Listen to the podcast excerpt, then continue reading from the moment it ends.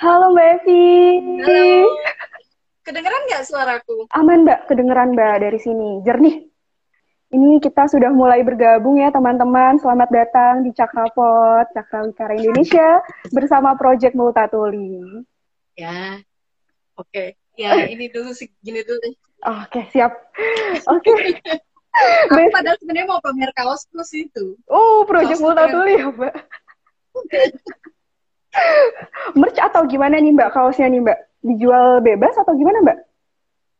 Ah, kalau jadi kawan M yang uh, yang 250 ribu sebulan tapi bayarnya setahun dapat merchandise ini. Oh, bagus bagus mbak. Mbak Evi apa kabar mbak? Kabarnya baik? Baik baik, iya. Posisi lagi di mana mbak sekarang? Aku di rumah. Hmm, oke. Okay. Cuaca gimana mbak di sana? Hujan atau lagi ya, cerah gitu? Ya, ya. Iya. Teman-teman di ini gimana? Apa kabar? Lagi riset apa? Baik, baik, baik. Sekarang kita sedang ada riset juga tentang kepemimpinan perempuan, Mbak. Mungkin ditunggu saja hasil risetnya, karena juga masih sedang proses. Ya, riset cewek ini yang sebelumnya, Pak, riset uh, salah satu riset favoritku yang tentang gimana PNS uh, hmm. perempuan susah sekali um, naik pangkat sampai uh, atas di kementerian-kementerian seluruh Indonesia ya mm -hmm. di, di apa di seluruh kementerian itu iya. menarik banget mm -hmm, karena ada isu-isu yang tidak terlihat yang selama ini sebenarnya memang perlunya kita lihat tetapi tidak terlihat itu yang menjadi hambatan ya, ya. untuk perempuan menduduki posisi strategis itu oke mungkin ini sudah mulai banyak bergabung ya uh, di sini teman-teman selamat datang Um, jadi hari ini kita, saya Afida dan Mbak Evi dari Project Multatuli akan membicarakan tentang tantangan media dalam meliput kasus kekerasan seksual.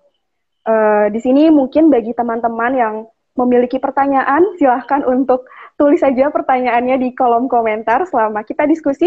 Kita juga terbuka oleh tanggapan dengan teman-teman. Nah, langsung kita mulai aja kali ya Mbak ya, diskusi pada malam hari ini. Oke, okay. uh, eh, jadi kan mungkin kita lihat beberapa waktu lalu pada Oktober Oktober lalu ya Mbak ya, awal Oktober lalu kan Project Multatuli baru mengeluarkan artikel tentang perkosaan yang dilakukan oleh oleh ayah kepada tiga anaknya di Luwu Timur ya Mbak ya. Dan banyak ya respon uh, yang didapatkan oleh Project Multatuli tentang artikel tersebut. Dari artikel itu kalau misalkan dari saya lihat juga dan banyak teman-teman lihat juga merupakan salah satu liputan tentang kekerasan seksual yang baik ya bisa dikatakan baik karena uh, memperhatikan perspektif korban, menggunakan kata-kata yang juga berpihak pada korban dan di sini sangat menjelaskan bahwa kekerasan seksual tuh bukan cuman kejahatan yang main-main ini benar-benar kejahatan yang perlu ditanggapi dengan serius. Nah, namun Mbak, di luar itu uh, kita juga masih suka nemu nih Mbak media-media yang kadang tuh kalau misalkan memberitakan kasus tentang kekerasan seksual quote unquote uh, seperti memperhalus kejahatan yang ada. Contohnya kayak menggantikan kata perkosaan dengan meniduri atau menggunakan kata-kata yang uh, bias gender atau justru uh, mengobjektifikasi perempuan itu atau korban. Nah, kalau menurut Mbak Evi nih, Mbak, uh, gimana sih seharusnya media memberitakan kasus tentang kekerasan seksual? Ya, uh, yang pertama-tama yang memang selama ini uh, media kurang itu kan sebenarnya uh, berperspektif korban ya berperspektif korban itu nggak selalu loh harus dapat wawancara korban sebenarnya ya karena kita juga nggak mau ya media rame-rame ngejar-ngejar cari-cari korban ngejar-ngejar korban terus nanya hal-hal yang mungkin uh, nanyanya nggak enak gitu ya. Uh, karena harus di training dulu memang. Meskipun nggak apa bukan di training dalam arti ada sertifikasi ISO atau apa nggak gitu juga ya. Tapi paling nggak harus belajar dulu gitu ya untuk mewawancarai uh, ya korban atau pintas. Nah memang selama ini media itu oh, saya juga dulu ya waktu saya jadi wartawan di Jakarta Post tahun 2004 2005 saya tuh beat saya di Polda Metro Jaya hmm, okay. dari situlah sumber uh, sumber berita-berita uh, tentang kekerasan seksual dulu ya dan sampai sekarang itu pun didominasi oleh dari mana? Dari polisi. Ya. Sumbernya ya dari polisi. Kemudian polisi yang ngomong, polisi yang membingkai uh, kasus, kan? Uh, kasusnya begini-begini, ada kadang-kadang polisi yang pakai istilah mungkin tidak tepat, ya. Lalu yang liputan di polisi, di polda-polda, di polres-polres, di polsek-polsek seluruh Indonesia itu kebanyakan laki-laki juga. Ya kan? Betul. Jadi laki-laki, polisinya kebanyakan laki-laki, ketemu laki-laki, editornya juga mungkin laki-laki gitu ya. Uh, atau bisa bisa saja perempuan tapi nggak punya perspektif korban gitu kan. Ya jadi ketika nulis beritanya ya santai aja nggak nggak mikirin korban sama sekali lebih uh, mikir bagaimana polisi membingkai ceritanya gitu ya misalnya saya itu pernah hmm, protes keras ya ke beberapa editor media lain uh, yang besar-besar juga ya saya nggak perlu sebut nama saya lupa itu tahun berapa ya uh, sekitar mungkin lima tahun yang lalu kalau teman-teman ada yang ingat ada kasus pembunuhan uh, sebenarnya kasusnya pembunuhan ya jadi eh, nggak uh, ada kekerasan seksual yang sebenarnya.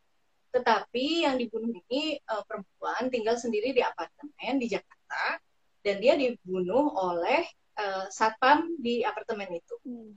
Lalu polisi ngomong ke wartawan waktu itu, wartawan yang kebanyakan cowok-cowok nggak sadar gitu ya.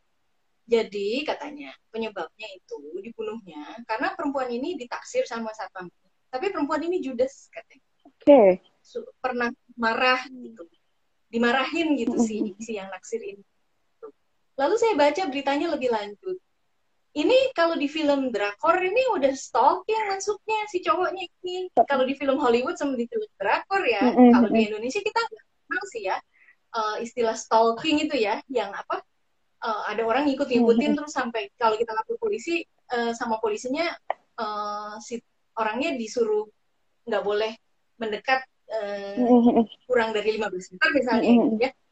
Kan di Indonesia nggak ada nggak ada sama sekali itu. Coba bayangin ke si si korban itu ya yang di apartemen dia tinggal sendiri ya dikejar-kejar sama satpam yang seharusnya jagain dia gitu ya malah ngejar-ngejar dia terus malam-malam ditungguin gitu di koridor mm-hmm. terus udah gitu polisi bilang uh, karena dia um, pernah meludahi si satpam ini jadi dibunuh jadi disalahin lagi kan okay. yang perempuan ini gitu. sama sekali nggak ada perspektif bahwa tidak ada sama sekali empati sedikit pun uh, saya sebagai perempuan saya waktu itu langsung mikir ini kan di stalking si perempuannya wajar kalau perempuannya takut dan terus mungkin reaksinya jadi yang disebut judes itu ya. Yang disebut sebagai meludah atau apa gitu ya. Kan dia sangat ketakutan dia tinggal sendiri gitu kan. Satpam yang harusnya uh, melindungi dia malah ngikut-ngikutin dia gitu kan. Terus malah di udah dibunuh polisi malah, malah masih bilang ini gara-gara ceweknya itu terus bukan gara-gara cowoknya aja yang emang brengsek gitu kan. Okay. nah itulah bagaimana kamu bisa membayangkan kan bagaimana polisi itu yang menjadi sumber utama narasumber utama kasus-kasus kekerasan seksual di seluruh Indonesia yang ada di media-media itu bicara ketika uh, ngomong kekerasan seksual. Kan kasus Luwu Timur yang kami kasih nama samaran Ibu Lydia mm -hmm. itu um, itu kan sebenarnya kasusnya kasus lama. Yeah. dan waktu 2019 diliput per, uh, eh, 2020 pernah diliput banyak media. Tapi kan polisi aja yang dengerin. Dan apa kata polisi ibunya gila kan iya justru menyalahkan korban ya justru menyalahkan saksi uh. ya, nah sebenarnya apa sih yang kami lakukan gitu kan uh, yang kami lakukan itu Mas uh, Eko Rusdianto, seorang wartawan yang berbasis di Makassar, mm -hmm. lalu Fahri, salam Pemret uh, Project Multatuli yang mengeditnya memang sangat berhati-hati. Ini mereka dua laki-laki yang saya kira perspektif gendernya sangat baik ya. Mm -hmm. Jadi eh, nggak uh, hanya perempuan atau laki-laki sih sebenarnya ya, laki-laki juga ketika punya perspektif gender yang sangat baik, uh, sangat mungkin membuat uh, satu liputan yang berperspektif, berperspektif korban dan gender yang menghindari stereotip-stereotip polisi. Jadi nggak nelan mentah-mentah polisi ngomong gini gitu. Di, ditelusuri lagi gitu. Betul, betul, betul. Itu sih tantangan terbesar ya, tantangan terbesar buat wartawan. Bener sih Mbak, kalau misalkan dari saya, saya juga banyak uh, baca berita tuh kalau baca berita tentang kekerasan seksual cuman dari satu perspektif doang, satu pihak doang yaitu polisi karena dapatnya emang beritanya dari polisi. Tidak uh, menggali lebih jauh mungkin tentang dari sudut-sudut lain, menguak bagaimana faktanya. Jadi cuman hanya kebenaran tunggal mungkin ya Mbak istilahnya yang uh, didapatkan oleh media lalu menuliskannya itu setelah mentah dengan mentah-mentah ke media dan dipublikasikan ke uh, masyarakat. Mungkin emang itu yang perlu menjadi PR juga sih ya Mbak ya untuk uh, banyak media-media uh, di Indonesia mulai terbuka dan mulai uh, mengedepankan perspektif korban. Kemudian nih uh, Mbak Evi tadi uh, sempat uh, ngomong juga kalau misalkan kita kita uh, uh, ingin mengangkat berita tentang kekerasan seksual berspektif berperspektif korban tidak harus tidak harus mewawancarai korban, tapi juga tidak boleh tunggal dari polisi. Nah, kalau kita nih Mbak ada tantangan-tantangan dari media, kita uh, kayaknya susah nih untuk wawancarain penyintas atau korban, dan kita nggak boleh nih cuma da dari polisi. Alternatifnya gimana Mbak? Kita bisa wawancara pendampingnya, kita bisa wawancara uh, lawyernya ya pengacaranya pendampingnya itu bisa uh, tapi ya kalau misalnya memang uh, apa uh, wartawannya dipercaya oleh penyintas dan itu biasanya dari mulut ke mulut ya hmm. dari mulut ke mulut itu saya pertama nulis uh, kekerasan seksual itu tahun 2016 ya waktu itu pelecehan seksual dugaan pelecehan seksual seorang dosen fisiko terhadap beberapa mahasiswanya di UGM. Okay dari dosen ke mahasiswa ya 2016 terus uh, dari situ uh, saya uh, kayak orang dari mulut ke mulut dari mulut ke mulut saya jadi sering dapat gitu saya dengar nama uh, mu dari si ini si ini hmm. saya penyintas saya korban hmm. kan bisa nggak uh, kamu nulis ceritaku misalnya gitu ya akhirnya memang uh, termasuk teman-teman kolaborasi saya kan uh, waktu di Jakarta Post juga kolaborasi dengan uh, Pak Risalam ya yang sekarang hmm. jadi Pemda Project kami itu kan kenalnya dari kolaborasi itu kan dari kolaborasi nama baik kampus waktu itu Jakarta Post Tito uh, Vice Indonesia terus sempat sama BBC juga kan nah itu uh, dari Tirto misalnya Aulia Ada uh, Aulia Adam ya sampai sekarang dia masih di Tirto uh, ada Aulia Adam, terus uh, Fahri juga gitu ya, saya sendiri dan beberapa teman-teman yang lain, akhirnya sering dapat info-info memang dari penyintas hmm. disamperin gitu ya. Jadi kalau misalnya penyintas itu uh, punya tahu ya wartawan ini atau media ini nih uh, rekam jejaknya baik, uh, penyintas itu akan akan mau terbuka gitu ya. Nah kalau yang memang belum, misalnya katakanlah belum punya rekam jejak yang baik, gimana dong? Ya itu lewat uh, pengacara, bisa lewat pendamping, atau kan tidak usah nulis kasus khusus ya, hmm. tapi misalnya bisa tulis tentang sistem, kelemahan sistem misalnya, gitu ya. Uh, nggak harus uh, selalu nulis kasus ya. Sangat ada banyak sekali hal yang bisa ditulis sebenarnya aspeknya. Ya. Nah, ketika rekam jejaknya sudah baik, saya kira uh, uh, sekarang itu zamannya ya zamannya ini yang saya bisa rasain ya sekarang. Saya ini umurnya udah 40 lebih lah ya. Udah setengah bayar. Oke, oke. Udah yang udah-udah tua lah. Ya. Uh, anak-anak muda seumuran kamu kali ya, kamu 20-an kali ya? 20, Mbak. 21, Mbak. Ya. Nah, angkatan-angkatanmu ini yang saya kira jauh lebih keren ya cara berpikirnya ya uh, perempuan-perempuannya udah lebih berani bicara, laki-lakinya juga lebih mendengarkan dan lebih lebih sadar bahwa selama ini punya privilege dan mungkin mereka jadi tanpa sadar agak abuse gitu ya. Uh, yang muda-muda ini sudah jauh lebih progresif daripada yang seumuran saya, apalagi yang lebih tua saya itu parah lagi. Uh, apa? Nah ini yang saya kira uh, harus ditangkap oleh wartawan ya, oleh wartawan juga oleh sebenarnya nggak hanya wartawan, oleh semua kita yang ada di sini itu kita harus bisa menangkap semangat zaman.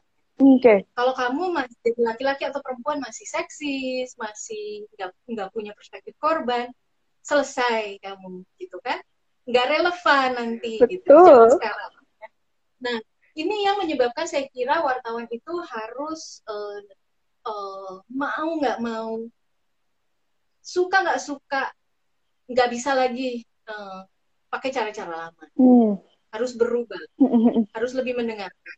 Jadi ya memang uh, dari mana aja sih kalau nggak dari penyintas, uh, ya satu sekarang penyintas lebih banyak yang berani bicara, hmm. ya satu itu. Uh, cara nanyanya harus tahu caranya ya, harus bisa earn trust dulu, kepercayaan dan segala macam. Nggak bisa nanyanya itu kayak kayak uh, polisi nanya hmm. penyintas ya? Saya sering denger lah ceritanya gimana cara polisi nanya penyintas itu sangat tidak sopan. Nah, wartawan nggak boleh melakukan itu. Um, contohnya Mas Eko Rusdianto ketika um, ini ya ketika um, berinteraksi dengan Ibu Lydia itu dia sangat hati-hati. Uh, tidak langsung nanya telepon dulu.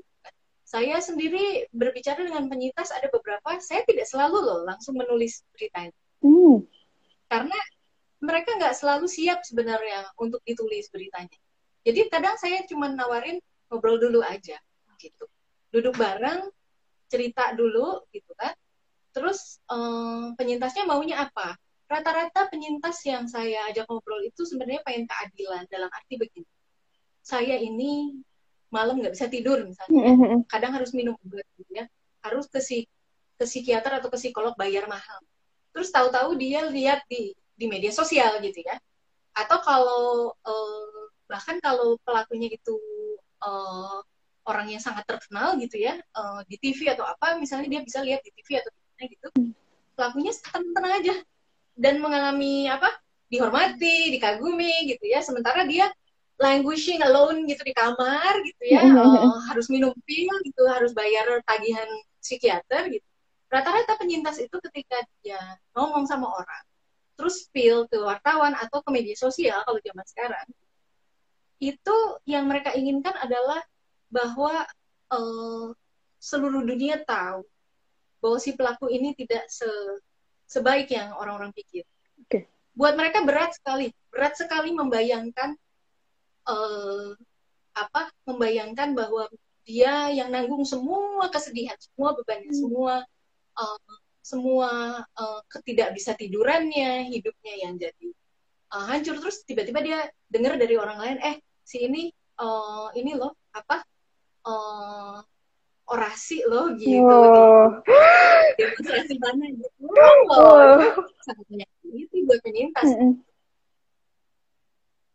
okay. Itu ya rata-rata yang kira dan dan saya kira sebagai wartawan memang uh, mau nggak mau mau nggak mau tugasnya itu nggak seperti ketika kita nulis tulisan-tulisan lain ya. Uh, kita bisa berjarak dengan narasumber terus abis selesai wawancara tutup telepon atau udah selesai ketemu kita pulang gitu. Ada tanggung jawab moral yang mau nggak mau harus kita emban ya. Uh, apa? Uh, apakah ini berbahaya atau tidak ya. misalnya uh, Bu Lydia itu kami sangat uh, merasa merasa perlu ikut uh, melindungi selain bahwa Bu Lydia juga dilindungi undang-undang pers ya okay. uh, sebagai narasumber ya sehingga tidak bisa dipidanakan sebenarnya. Yeah. Tapi kan kalau kamu mungkin sudah dengar kan dia diadukan ke polisi uh, atas uh, tuduhan ITE ya. Nah, Betul. Nah ini sebenarnya nggak boleh, nggak boleh dipidanakan sebenarnya nggak boleh dikriminalisasi. Dia dilindungi undang-undang pers. Nah ini kalau kalau kasus-kasus lain ya penjamretan, perampokan mana ada wartawan mesti mesti apa uh, ngadepin risiko-risiko kayak gini mm gitu ya. Narasumbernya juga nggak nggak menghadapi risiko sebesar ini. Ketika kekerasan seksual memang double-double semua juga makanya wartawan itu uh, apa ya ketika memutuskan untuk oke okay, kita tulis kekerasan seksual kenapa gitu ya karena penting gitu karena ini yeah. semangat zaman dan memang harus dihentikan gitu okay. karena sudah darurat sekali. Uh, memang harus siap dengan segala konsekuensinya. Itu yang saya kira jadi tantangan. Termasuk mental healthnya kita ya. Yeah, uh -uh. kesehatan mentalnya kita juga harus dihitung. Betul betul. Kalau uh, saya pernah uh, baca ada mungkin artikel ya mbak ya. Uh, itu mewawancarai jurnalis di Indonesia yang pernah uh, meliput tentang kasus kekerasan seksual bahwa tantangannya itu juga balik ke diri sendiri uh, ketika jurnalis itu mengangkat kasus kekerasan seksual yang mungkin uh, menguras emosi, menguras mental, dampaknya juga mungkin jadi butuh uh, layanan psikolog atau psikiater. Nah, uh, kalau misalkan seperti ini nih Mbak, dari Mbak Evi sendiri kan mungkin juga sudah pernah ya terlibat dalam kasus kekerasan seksual, apakah uh, bagaimana Mbak tantangan yang mungkin dari personal Mbak Evi ketika meliput kasus kekerasan seksual ini? Apa yang Mbak Evi hadapi gitu?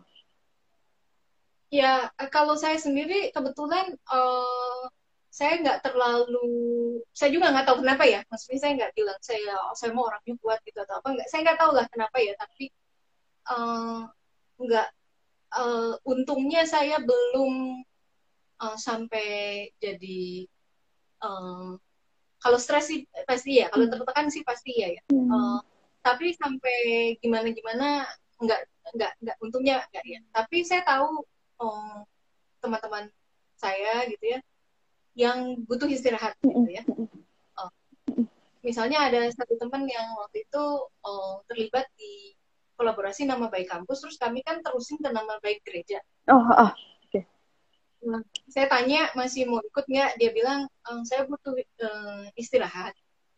Saya sangat paham. Jadi uh, oh iya tentu saja, gitu kan? Tentu saja. Ada juga yang uh, temen yang misalnya nggak bisa denger ya dia punya mekanisme sendiri ya. Misalnya akhirnya untuk beberapa saat dia tutup media sosial semua dia nggak buka gitu. Hmm. Dia keluar sebentar dari WhatsApp group misalnya karena nggak mau dengerin gitu. Itu pun uh, ada. Jadi memang uh, real ya itu apa kesehatan mental itu risikonya real dan uh, semua orang punya proses masing-masing yang uh, kita harus hormati ya. Uh, dan ya tentu saja gitu. Uh, ini nggak nggak mudah memang. Betul betul betul. Jadi emang kalau misalkan untuk jurnalisnya sendiri ya mbak untuk medianya sendiri untuk mengangkat kasus kekerasan seksual itu perlu berarti persiapan yang matang juga dari diri sendiri gitu ya mbak ya? Yakin bahwa kayaknya bisa nih untuk ng ngangkat kasus ini, tahu juga mungkin konsekuensinya ya Mbak ya ke depannya uh, akan menghadapi ini, ini, ini. Nah, gimana nih Mbak? Maksudnya sebenarnya kan mungkin apakah jurnalis ini bisa mendapatkan akses Mbak misalkan ke pelatihan atau apa itu ada nggak sih Mbak di Indonesia yang menyediakan pelatihan gimana sih cara meliput kasus kekerasan seksual, apa sih yang harus dilakukan, bagaimana seharusnya, apa yang tidak harus dilakukan. Itu gimana sih Mbak, akses untuk jurnalisnya sendiri apakah ada Mbak untuk mengakses pelatihan-pelatihan seperti itu? Ya, uh, be belum ya, belum. Saya juga harus jujur, uh, saya juga waktu itu belajarnya ya pakai feeling aja ya hmm. sebenarnya. Gitu. Belajarnya pakai feeling, terus banyak teman-teman saya kira juga ada melewati perdebatan-perdebatan misalnya waktu kasus uh, Agni itu viral terus uh, berita Balairu viral hmm. kan misalnya ada beberapa wartawan yang uh, me mengkritik uh, wartawan Balairung ya dengan mengatakan ih kok nulisnya kayak gitu hmm. kan detail banget sampai kayak uh, porn. Nah waktu itu saya sampai nulis di Remote TV ya okay. untuk uh, membela uh, saya sudah baca yang liputan Balerung, saya kira uh, liputannya baik gitu ya.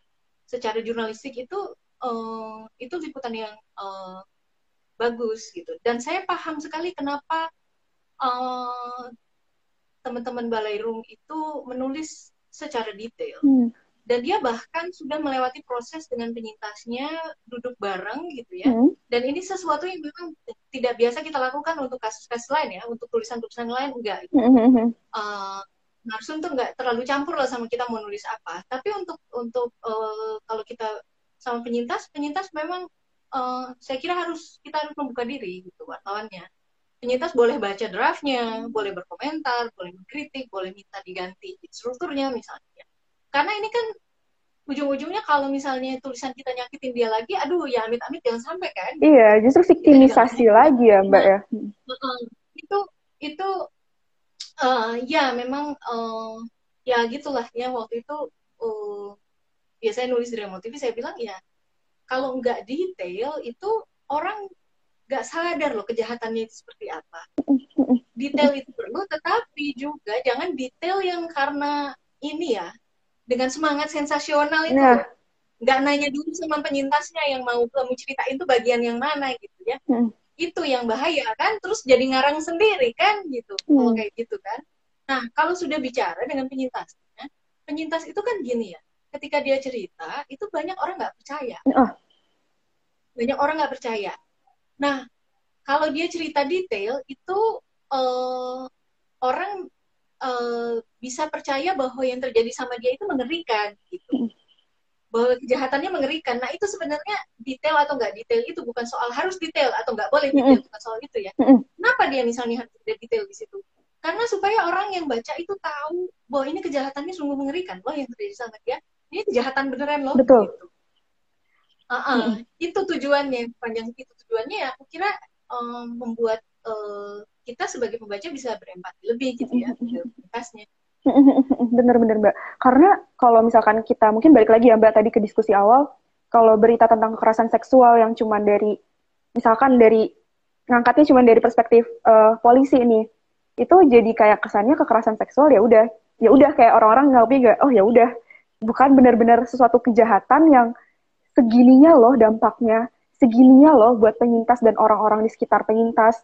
Karena kan mungkin kalau misalnya di kekerasan seksual, yang merasakan sakitnya juga bukan penyintas itu sendiri ya Mbak ya. Mungkin keluarganya juga uh, menyerasakan gimana sakitnya mungkin uh, anaknya atau temannya diberlakukan seperti ini. Tapi susah mendapat keadilan. Benar-benar benar terus Mbak uh, membahas tentang artikel atau berita tentang kekerasan seksual nih Mbak uh, ketika kita me, apa memberitakan berita tentang kekerasan seksual secara detail benar-benar diceritakan kronologinya kadang kan itu juga bisa membuat pembaca itu mungkin akan ada trauma yang datang atau mungkin jadi triggering oh, gitu yeah. kan mbak. Nah itu tuh sebenarnya gimana sih mbak uh, untuk pembaca menyikapi artikel-artikel atau berita-berita tentang kasus kekerasan seksual? Ya itu sebabnya memang penting ya di di atas sekali ada trigger uh, warning. Saya sendiri dapat cerita dari banyak temen yang bilang bahwa uh, dia nggak berani baca artikel yang Lugu Timur itu. Mm -hmm. Ada juga yang sedikit terus nggak berani baca. Ya nggak apa-apa. Kita nggak, maksudnya nggak nggak apa-apa. Setiap orang punya ininya sendiri-sendiri ya, punya punya batasan sendiri-sendiri yang uh, mereka uh, harus tahu ya mm -hmm. supaya sehat lah secara mental gitu kan. Uh, dan ini bukan cuma yang pernah ngalamin trauma ya ada ada temen yang dia laki-laki tapi punya anak gitu kan dia hmm. nggak hmm. kuat karena aduh gitu hmm. punya anak gitu nggak kuat aku gitu kan hmm. ya ya memang jadi trigger warning itu sangat perlu gitu ya cuma kalau misalnya kita bilang ah supaya uh, pembaca nggak kaget supaya pembaca nggak nggak gelisah gitu ya uh, kayak begini sih kalau aku mikirnya ya kekerasan seksual ini tanggung jawab kita semua ya hmm. untuk menghentikan untuk menghentikannya. Saya kira nggak ada wartawan itu yang boleh bilang sekarang nggak ada wartawan yang boleh bilang aku mau netral. Oke. Okay. Soal kekerasan seksual, hmm, aku nggak tahu lah, aku netral aja deh. Kan? Hmm.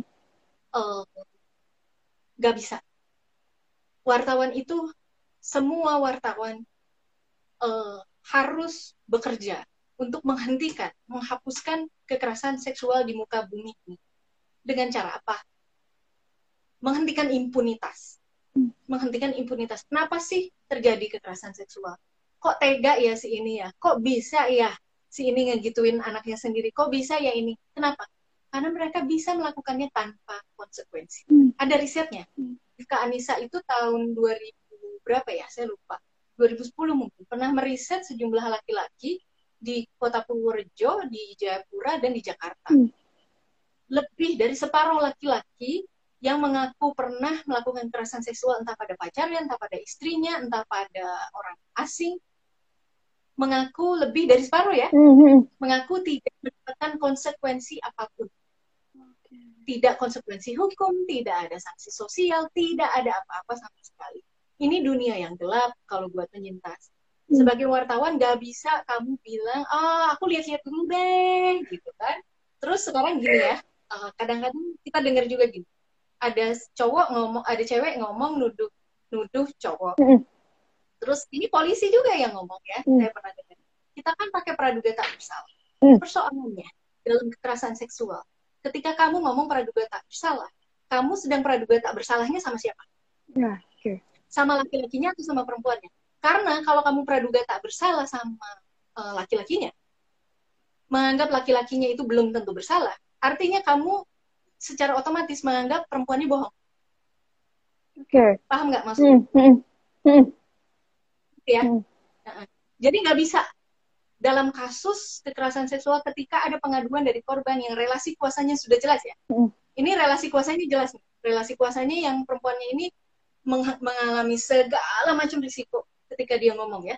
Risikonya gede, dia di victim blaming, kalau ketahuan identitasnya diobok-obok hidupnya, chatting-chattingnya dibuka semua, dia pernah judes sama siapa dibuka, dia pernah bohong di dimaki-maki sama orang gitu ya. Mm itu semua risiko yang dihadapi ketika korban ngomong. Hmm. Ketika korban ngomong, nuduh seseorang, lalu polisinya bilang, tapi aku praduga tak bersalah. Praduga tak bersalah tuh bisa jadi cowoknya kan nggak salah, artinya kamu bohong. Ya kan? Hmm. Oke. Okay. Si Mayon deh. Nah, artinya aku tuh gini, mau ngomong praduga nggak bersalahnya benar, tapi ke siapa ke perempuannya? Kayak bukan perempuannya ke korbannya Korban. dong harusnya ke yang lebih lemah yang ketika dia bicara risikonya itu tanggungannya dia lebih jauh lebih besar praduga tak bersalahnya itu ke, ke, ke korbannya ke penyintasnya ketika ternyata si penyintasnya ini ternyata mungkin bohong bener gitu ya sudah ya kan hmm. ya sudah maksudnya itu kan apa uh, terjadi dalam setiap kasus he says he says gitu kalau ada satu yang bohong gitu ya tetapi kan statistik membuktikan jarang sekali korban yang ngomong dan bohong itu jarang sekali. Hmm, okay, okay. Statistiknya lebih kecil. So kalau misalnya kamu misalnya mau mau jadi si si korban ngomong gini, pelakunya ngomong enggak kok konsensual kok misalnya gitu ya. Percaya siapa dong? Aku sih di tengah-tengah aja kan kita banyak yeah, ya yeah, yeah. sering dengar netral deh aku. Ya. Aku nggak mau deh nanti takutnya si ceweknya bohong. Yeah, yeah. Artinya uh, kalau kamu mau praduga nggak bersalahnya ke cowok pasti otomatis kamu nuduh ceweknya bohong. Oh, oke oke oke oke. Justru itu ya Mbak ya yang banyak dilakukan oleh masyarakat dan juga mungkin institusi kepolisian jadinya melakukan victim blaming, menyalahkan si korban, ceritanya nggak dipercaya, yang itu itu ya berarti yang menjadi masalahnya itu ya. Harusnya praduga tidak bersalah ya kita ber, berpihaknya ke korban. Oke oke oke. Ya kalau gini kamu misalnya bisa saja kamu percaya sama korban tapi kamu salah nih. Kamu uh, salah ternyata uh, benar nih korbannya bohong nih misalnya gitu ya. Saya sebagai wartawan milih er on the side of uh, the victim saya nggak bilang okay. saya pasti benar. Mungkin aja uh, korbannya bohong. Mm -hmm. uh, meskipun statistik mengatakan jumlahnya akan kecil sekali mm -hmm. uh, katakan kalau saya gambling saya mending gambling percaya korban karena kemungkinan kecil sekali dia bohong. Satu itu. Kedua kalaupun misalnya dia ternyata bohong ya sudah tidak apa-apa juga. Nggak membuat saya jadi gimana gimana juga ya. nggak membuat saya jadi apa membuat dunia jadi lebih buruk gitu loh membuat saya sebenarnya. Tapi kalau kamu pro sama pelaku kamu membuat dunia lebih buruk loh oke okay. oke okay. begitu ya uh, uh, uh. Uh, nggak bisa kamu tuh wartawan objektivitasnya tuh dibilang misalnya wartawan kamu kan harus objektif gini-gini nggak ada kamu mau kekerasan seksual ada terus di dunia ini okay. sebagai wartawan ngomong aku netral netral Oke, oke, oke. Jadi memang kalau misalkan kita mendengar atau mengetahui cerita tentang kekerasan seksual, berpihak berpihaklah ke korban. Mau itu nanti mungkin e, benar atau salah, kita sudah memihak yang benar yaitu memihak yang korban yang ini ya, Mbak. Karena secara statistik juga bukan soal memihak yang benar, tapi kita memihak korban itu kenapa sih kita memihak korban? Karena posisinya gini nih, nggak imbang. Nih kalau ini imbang nih. Hmm. Nih korban itu biasanya uh, relasi kuasa ada relasi kuasa dosen ke mahasiswa. Oke. Okay orang tua ke anak, uh, uh, uh. ya laki-laki ke perempuan, uh. ya laki-laki, uh, nah gitu ya posisinya begini nih. Nah kalau kita netral, dunia ini posisinya akan terus begini nggak adilnya. Uh, uh, Kalau kita netral ya, uh, uh. mau ah, aku nggak mau berpihak aku di tengah aja lah, aku mau lihat uh. aja nah, tidak. Kalau kamu berpihak ke uh, ke pelaku, uh. kamu ngebejek. Ini, ini makin ke sini, ini makin ke bawah nih posisinya. Oke. Okay. Nah, kita dengan korban supaya apa? Supaya begini kan? Iya. Yeah. Supaya begini, uh -uh, gitu. Nanti kalau ternyata salah dan eh, dan trust me, jarang banget, jarang banget korban itu uh, apa uh, berani keluar-keluar ngomong bohong dengan segala risiko tuh jarang banget. Mm. Kalau ya kita kan pengen uh, sebagai warga negara mm. yang kebetulan wartawan, wartawan bukan wartawan, sebagai warga negara aja lah ya. Kan kita pengen dunia tuh adil, gitu. ini, gitu. balance, Nah, itu kan sebenarnya yang yang harusnya kita semua bersama-sama dan habis sehabis gerakan global mitu dan segala hmm. macam itu sejarah itu sedang sedang jalan ke mana sejarah itu lagi jalan uh, menuju uh, uh, support bagi para penyintas untuk bicara ya. Uh, ada kekuatan besar yang sedang menginginkan keadilan buat para penyintas yang kebanyakan perempuan hmm, okay. dan anak-anak. Uh, atau mungkin uh, queer juga ya. Hmm. uh, tapi laki-laki juga. Uh, saya bisa merasakan ada ada tenaga besar di seluruh dunia termasuk di Indonesia ke arah situ kamu sebagai warga negara mau ada di sisi sejarah yang mana? This is a critical moment for all of us including for journalists ya. Okay. kamu mau berada di sisi sejarah yang aku selalu bilang oke okay, biarin aja orang-orang yang songong itu yang ngomongnya sembarangan pro pelaku atau segala macam. Nanti bentar lagi juga nggak relevan kok. Oke. Okay. oke okay, mbak. Clear sih sebenarnya bagaimana seharusnya ya jurnalis itu ber, uh, berpihak ya itu ya berpihak ke korban berpihak kepada mereka yang mungkin selama ini termarginalkan ya mbak ya selama ini yang mungkin suaranya tidak pernah didengar juga nah Terus uh, mungkin ngomong aja nggak berani kan? Iya. Buru-buru dengar gitu. Hmm. Ngomong nggak berani, begitu ngomong nggak didengar. Iya, itu benar benar benar mbak. Itu itu sih benar sih yang mungkin menjadi PR banyak uh, media dan jurnalis ya mbak ya untuk saat ini untuk gimana memperlihatkan perspektif mana nih yang harus ditonjolkan, bagaimana nih berpihaknya. Oke, okay. terus uh, mungkin ini ya mbak ya, kalau uh, kita lihat pemberitaan yang kemarin di Luwu Timur Mbak yang perkosaan itu uh, sempat itu ya sempat ada serangan cyber ke Project Multatuli sehingga artikelnya tidak bisa diakses ya Mbak. Nah, apakah Mbak tantangan-tantangan yang dihadapi oleh media ketika memberitakan kekerasan seksual itu emang nggak cuman sebelum dan ketika melihat kekerasan seksual, tapi emang juga sering kali dihadapi media setelah memberitakan kekerasan seksual atau gimana nih Mbak sebenarnya?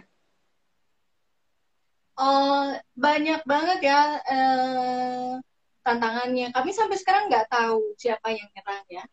Tapi kalau dari kronologi kan uh, hanya sekitar dua jam setelah uh, berita itu muncul, serangan langsung datang.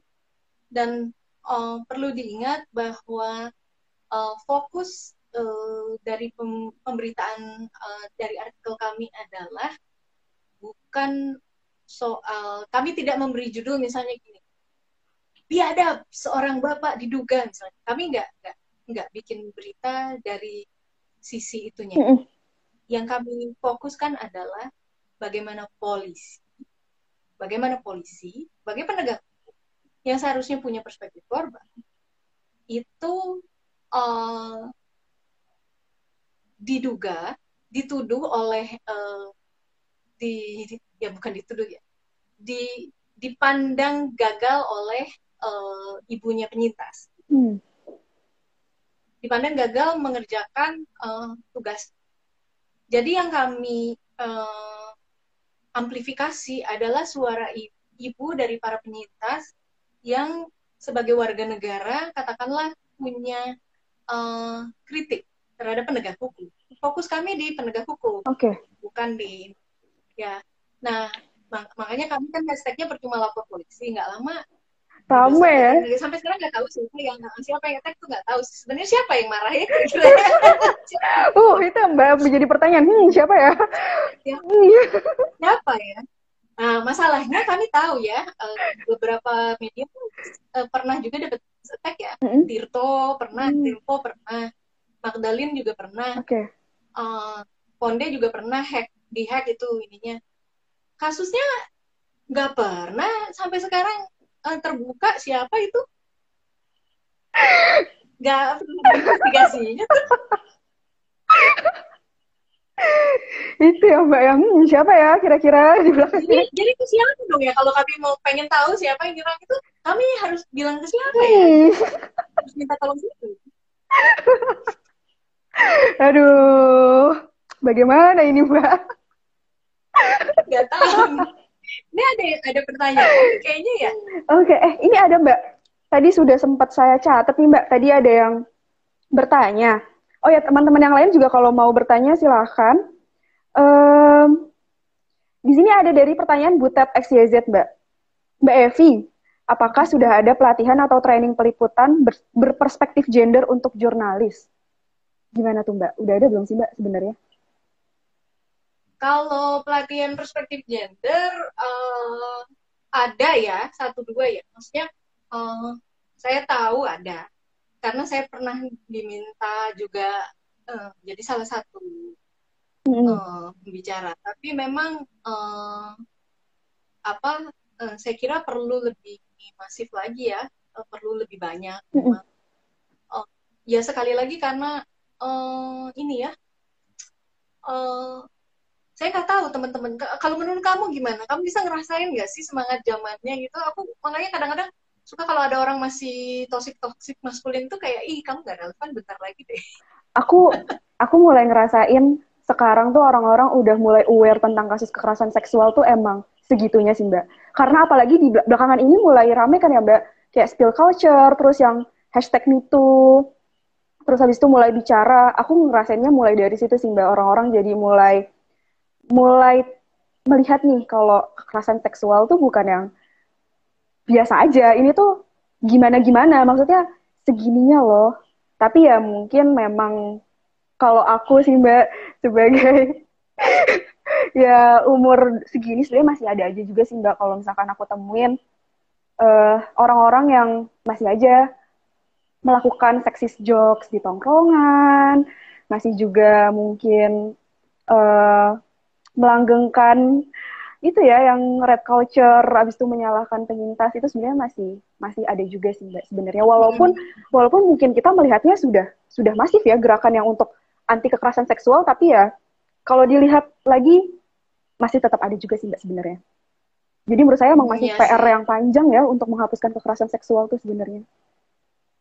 Iya, cuma selain pelatihan, saya kira buat wartawan yang saya kira bagus lebih banyak lebih bagus saja ya. Uh, ada ada ada sudah ada sudah dilakukan beberapa teman-teman Aji misalnya Aji Indonesia, mm-hmm. Aji Jakarta melakukannya. Uh, tapi uh, satu hal lain juga saya kira desakan dari para pembaca loh hmm. itu kuat banget kalau misalnya pembaca mulai kan misalnya pembaca yang protes waktu itu soal FIFA yang ngilu gate itu ya oh oke okay. yang ngilu gate inget ngilu apa mengobjektifikasi atlet ya. Itu kan pembaca yang marut besar gitu ya. Oh itu tertampar sekali itu. Saya kira itu juga selain pelatihan itu sangat efektif. Sangat efektif bagi netizen untuk mulai. Semua media yang oke. Okay. ya itu akan jadi satu pelatihan kawah Chandra di muka pelatihan yang yang yang lain ya yang pelatihan dari pengalaman ya mbak ya dari kesalahan. Iya kapok itu mesti itu editornya juga itu iya benar sih mbak iya jadi jadi aku kira ya selain pelatihan aku kira aku minta pembaca pembaca jangan jangan ragu-ragu gitu kalau ada yang ini apa bilang aja kritik aja kalau medianya uh, ini ya medianya dia setia pada uh, kode etik jurnalistik ya dia akan ini ya akan berubah ya akan hmm. berubah diri. Hmm oke okay, oke okay, oke. Okay. Jadi memang selain dari jurnalisnya itu kita sebagai pembaca juga seharusnya mulai take action ya mbak ya untuk iya. mengomentari nih media-media yang aduh kok kayak gini. Iya, betul betul betul. Langsung aja di, di gitu. Nggak kira-kira bikin judul gini amat. Sekalian pedes aja ya Mbak ya, nggak apa-apa ya Mbak ya. Iya. Oke. Okay. Oh ya Mbak, ini ada pertanyaan lagi nih Mbak dari DG 10.05. Gimana sih merespon narasi yang melihat kasus kekerasan seksual adalah persoalan krisis moral keagamaan? Nih Mbak, masuknya udah agama. Nah, ya itu. Betul, itu pertanyaan menarik sekali. Jadi, uh, ini yang selalu jadi tarik-tarikan ya di RUU PKS yang terakhir ini sekarang ada di balik ya mm. itu juga uh, jadinya perbincangannya ke arah situ ya lalu kemarin ini kan uh, Kementerian Pendidikan dan Kebudayaan mengeluarkan satu peraturan uh, yang, yang saya uh, kira progresif dan baik gitu ya. Itu peraturannya cukup baik. Terus katanya saya lihat di Twitter ya ada satu organisasi keagamaan yang mengatakan bahwa itu peraturan Menteri Pendidikan dan Kebudayaan adalah peraturan yang mendorong free sex hmm, lah apa zina ya mbak ya begini, yang sangat menarik. Saya bukan saya bukan orang hukum, tapi saya uh, kakak kelas saya namanya Ibu Sri Wiyanti Ediono itu mm -hmm. uh, saya nyebutnya Mbak, Mbak I ya, dia dosen di Fakultas Hukum UGM. Mbak I itu pernah menulis uh, di Kompas ya, mm -hmm. di koran Kompas uh, yang membuat saya tercenung betul, Bang. Jadi dia mengatakan begini, bahkan dari KUHP-nya saja jadi gini ya jangan salah jangan jangan mikir cuma kaum agamis nih yang ini gitu ya. Kaum agamis nih yang yang bikin itu ya mungkin itu benar ya benar. Tapi di luar itu sebenarnya sistem hukum kita sendiri sebenarnya mengerangkai uh, kasus kekerasan seksual di KUHP itu sebagai di dalam bab perzinahan.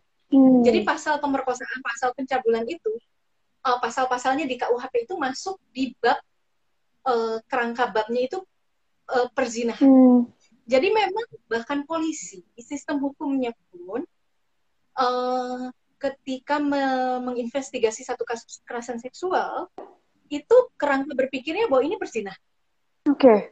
Sehingga dia akan mencara menginterogasinya itu, dia harus uh, membuktikan bahwa uh, ini betul-betul uh, perempuannya ini dipaksa gitu ya.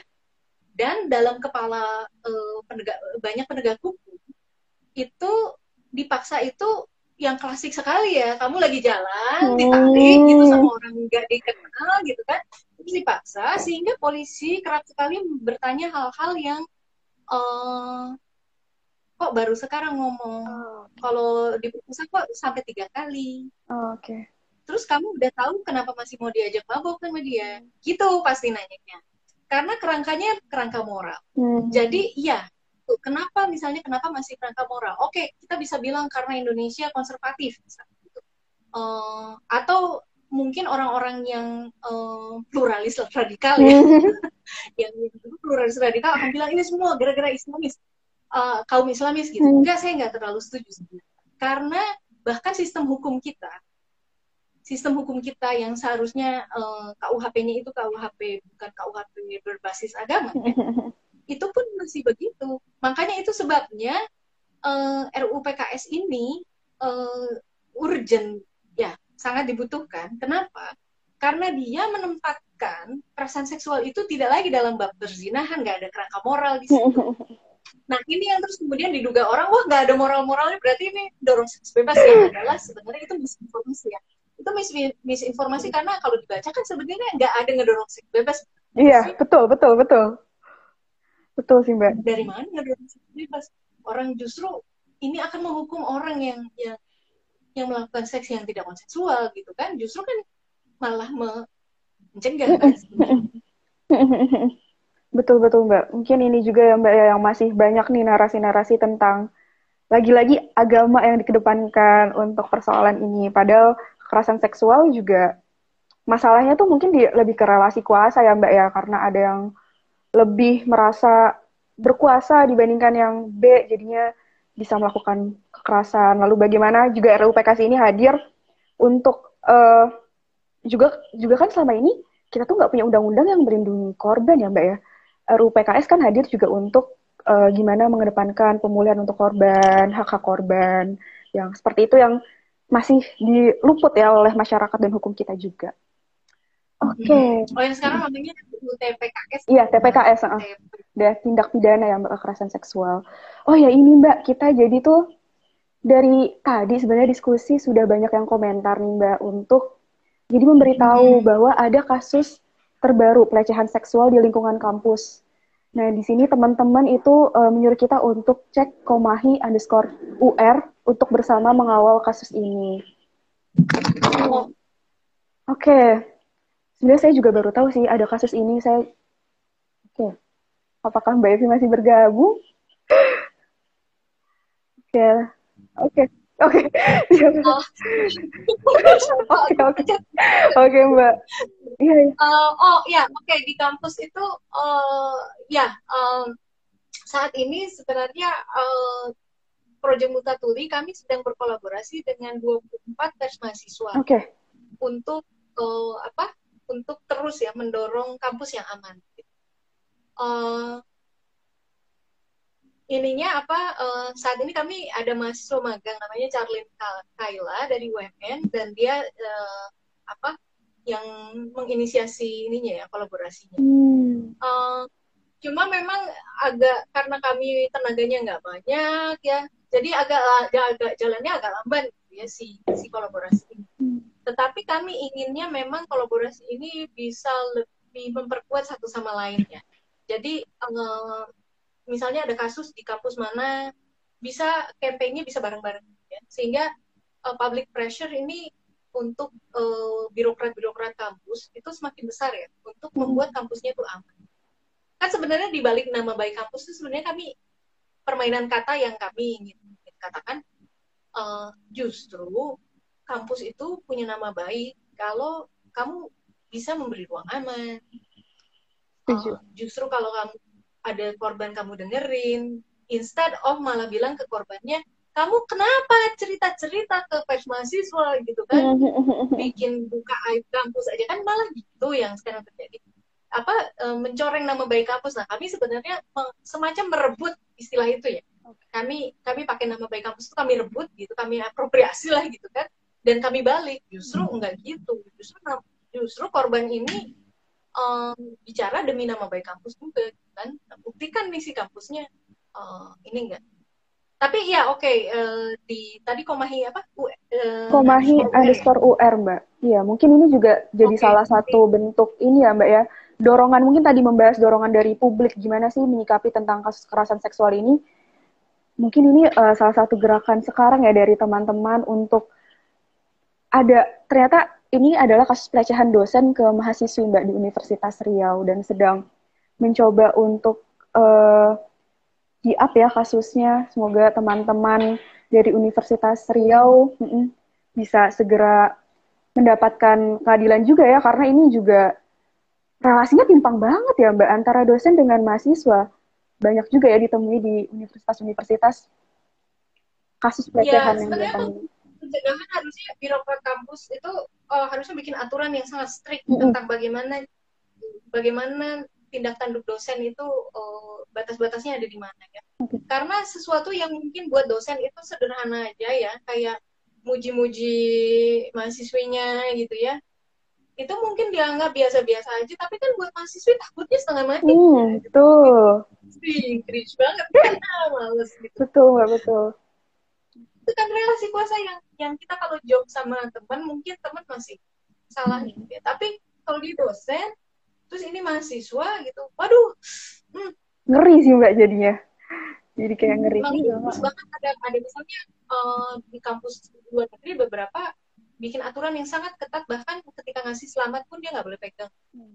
oke okay, okay. bahkan nggak boleh apa nggak boleh gini pun nggak boleh gini nggak boleh ngerangkul nggak boleh mau mau laki-laki mau perempuan nggak boleh hmm, oke okay, oke okay dan Permendikbud ini ya Mbak ya yang baru uh, keluar ya Permen PPKS dari Kemendikbud uh, Ristek itu juga salah satunya mengatur bagaimana uh, hubungan atau komunikasi antara dosen dengan mahasiswa. Menurut saya ini suatu aturan yang cukup progresif ya Mbak ya, bisa dikatakan progresif sih.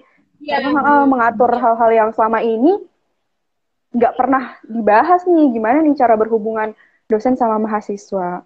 Oke Mbak, ini kita udah hampir satu jam, tapi sebelum kita akhiri, ada satu pertanyaan lagi ya Mbak ya. Uh, ini dari Rizky MARD, Mart.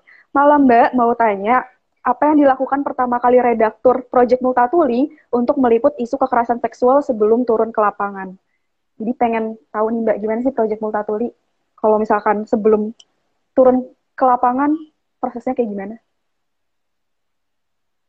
Um, prosesnya ya kita ini juga ya apa uh, cari tahu ada uh, kalau kita mau fokus ke kasus ya kita cari tahu ada kasusnya atau enggak. Hmm. Ketika ada kasus uh, ada pendamping yang bisa kita ajak ngomong atau enggak. Kadang-kadang ada juga kasus yang kita nggak cari datang sendiri, hmm. datang sendiri ke kita gitu ya, uh, lewat temen, lewat siapa siapa ada yang dapat nomor kita terus um, apa um, nyamperin gitu ya itu ada juga. Nah, kalau yang kasus yang Lugu Timur itu memang kebetulan itu sebenarnya itu sebenarnya laporan pertama dari serial okay. yang ingin kami tulis tentang bagaimana polisi, ini polisi dulu nanti jaksa nanti hakim ya. Hmm, Oke. Okay. Ini satu-satu lah ya polisi dulu uh, gimana cara polisi menangani uh, kasus kekerasan seksual. Kenapa sih kami nyorot ke situ gitu kan? Ada apa sih Proyek Mutatuli mau jatuhin polisi ya? Enggak. Itu karena kami sering dengar, okay. sering dengar dari pendamping-pendamping, dari para pengacara, gimana cara polisi nanya ke korban. Gak kira-kira loh nanyanya itu. Gak kira-kira di, di salah satu seminar ya beberapa tahun yang lalu saya salah satu pengacara LBH Apik ya pernah cerita ya ngasih contoh Mbak Ratna Batara Mukti. Ada satu klien yang ditanya, Ibu, waktu kejadian, coba inget-inget, gerakannya itu atas bawah atau kiri kanan? Waduh. Uh, itu cerita-cerita nggak cuma satu kali kan uh, eh, dapat ya.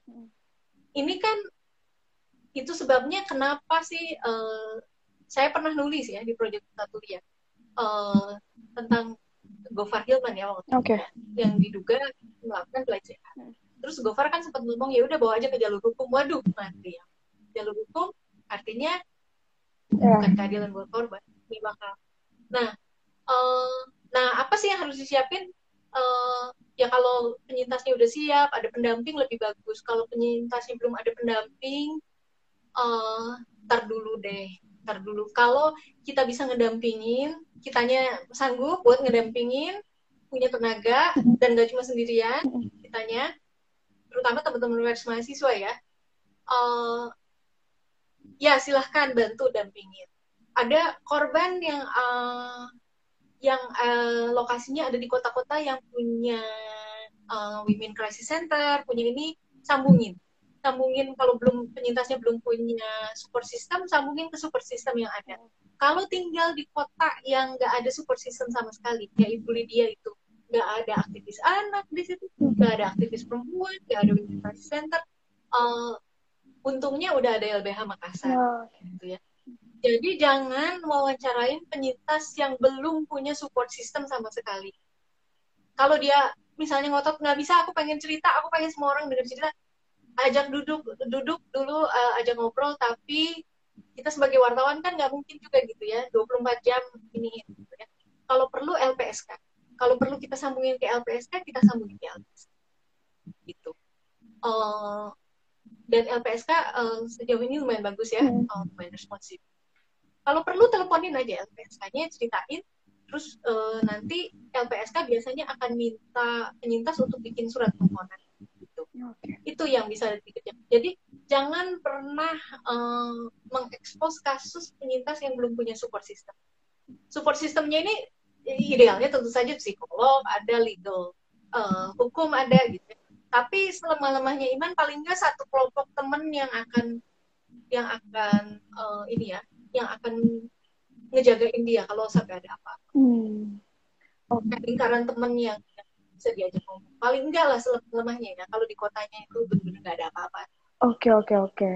Jadi ya memang ya mbak berarti kita kalau misalkan tadi pertanyaannya apa yang dilakukan ya kita harus memastikan dulu si penyintas ini dia sudah didampingi ya mbak ya. Sudah mungkin sudah ada hmm. akses uh, untuk pendampingan. Oke deh. Uh, mbak Evi diskusi kita malam ini seru banget nih mbak. Nggak kerasa udah satu jam. Banyak banget yang dibahas dari tadi tentang uh, gimana ya media uh, meliput tentang kasus kekerasan seksual, apa yang harus mereka lakukan, perspektif apa yang harus dikedepankan, apa saja tantangannya tadi sudah banyak banget dibahas.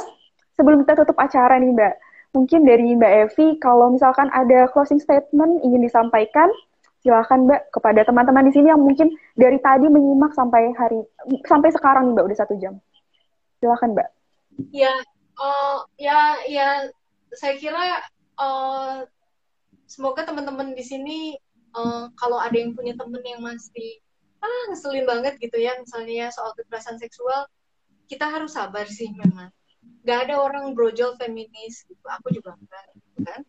Uh, nggak ada orang brojol langsung pro korban gitu ya. Uh, jadi memang ada proses pembelajaran yang panjang yang kita semua dunia ini sangat patriarki secara global di seluruh dunia tanpa kecuali ya tidak semua patriarki termasuk Indonesia gitu. Sehingga ada proses pembelajaran yang panjang yang kita semua harus sabar. Nah kalau teman-teman di sini udah lebih progresif udah lebih terbuka matanya udah lebih profesional ajar-ajarinlah teman-temannya. Sabar-sabar. Kalau ada yang jahat nggak usah ditemenin.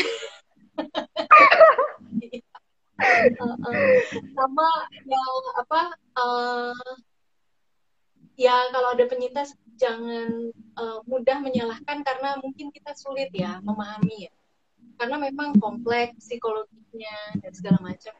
Uh, saya kira juga bersabar dan uh, terus dukung ya kalau punya uh, uh, itu ya aku kira.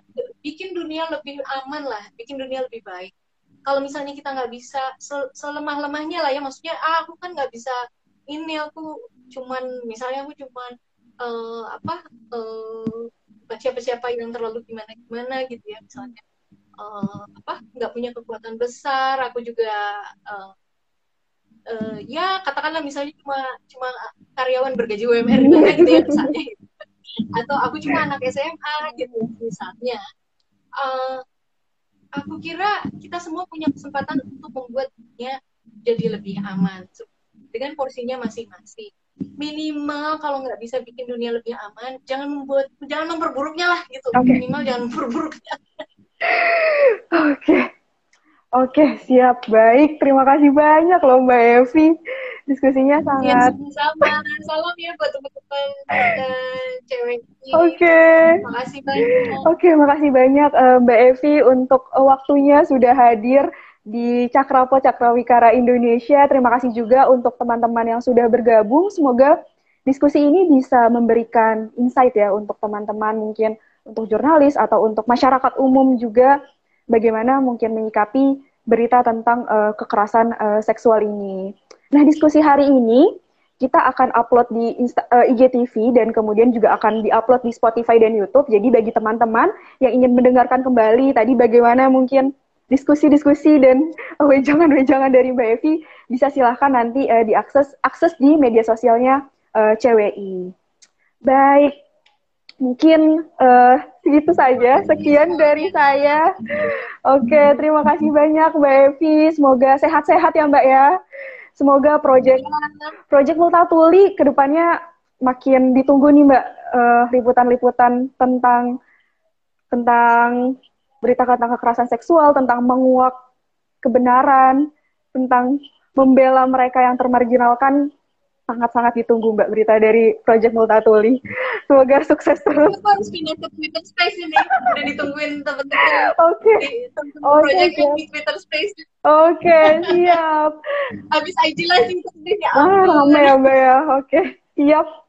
Oke deh Mbak Evi, terima kasih banyak. Selamat malam. Terima kasih Sama-sama. juga teman-teman. Terima kasih semua teman-teman semua yang Terima kasih banyak. Oke. Okay.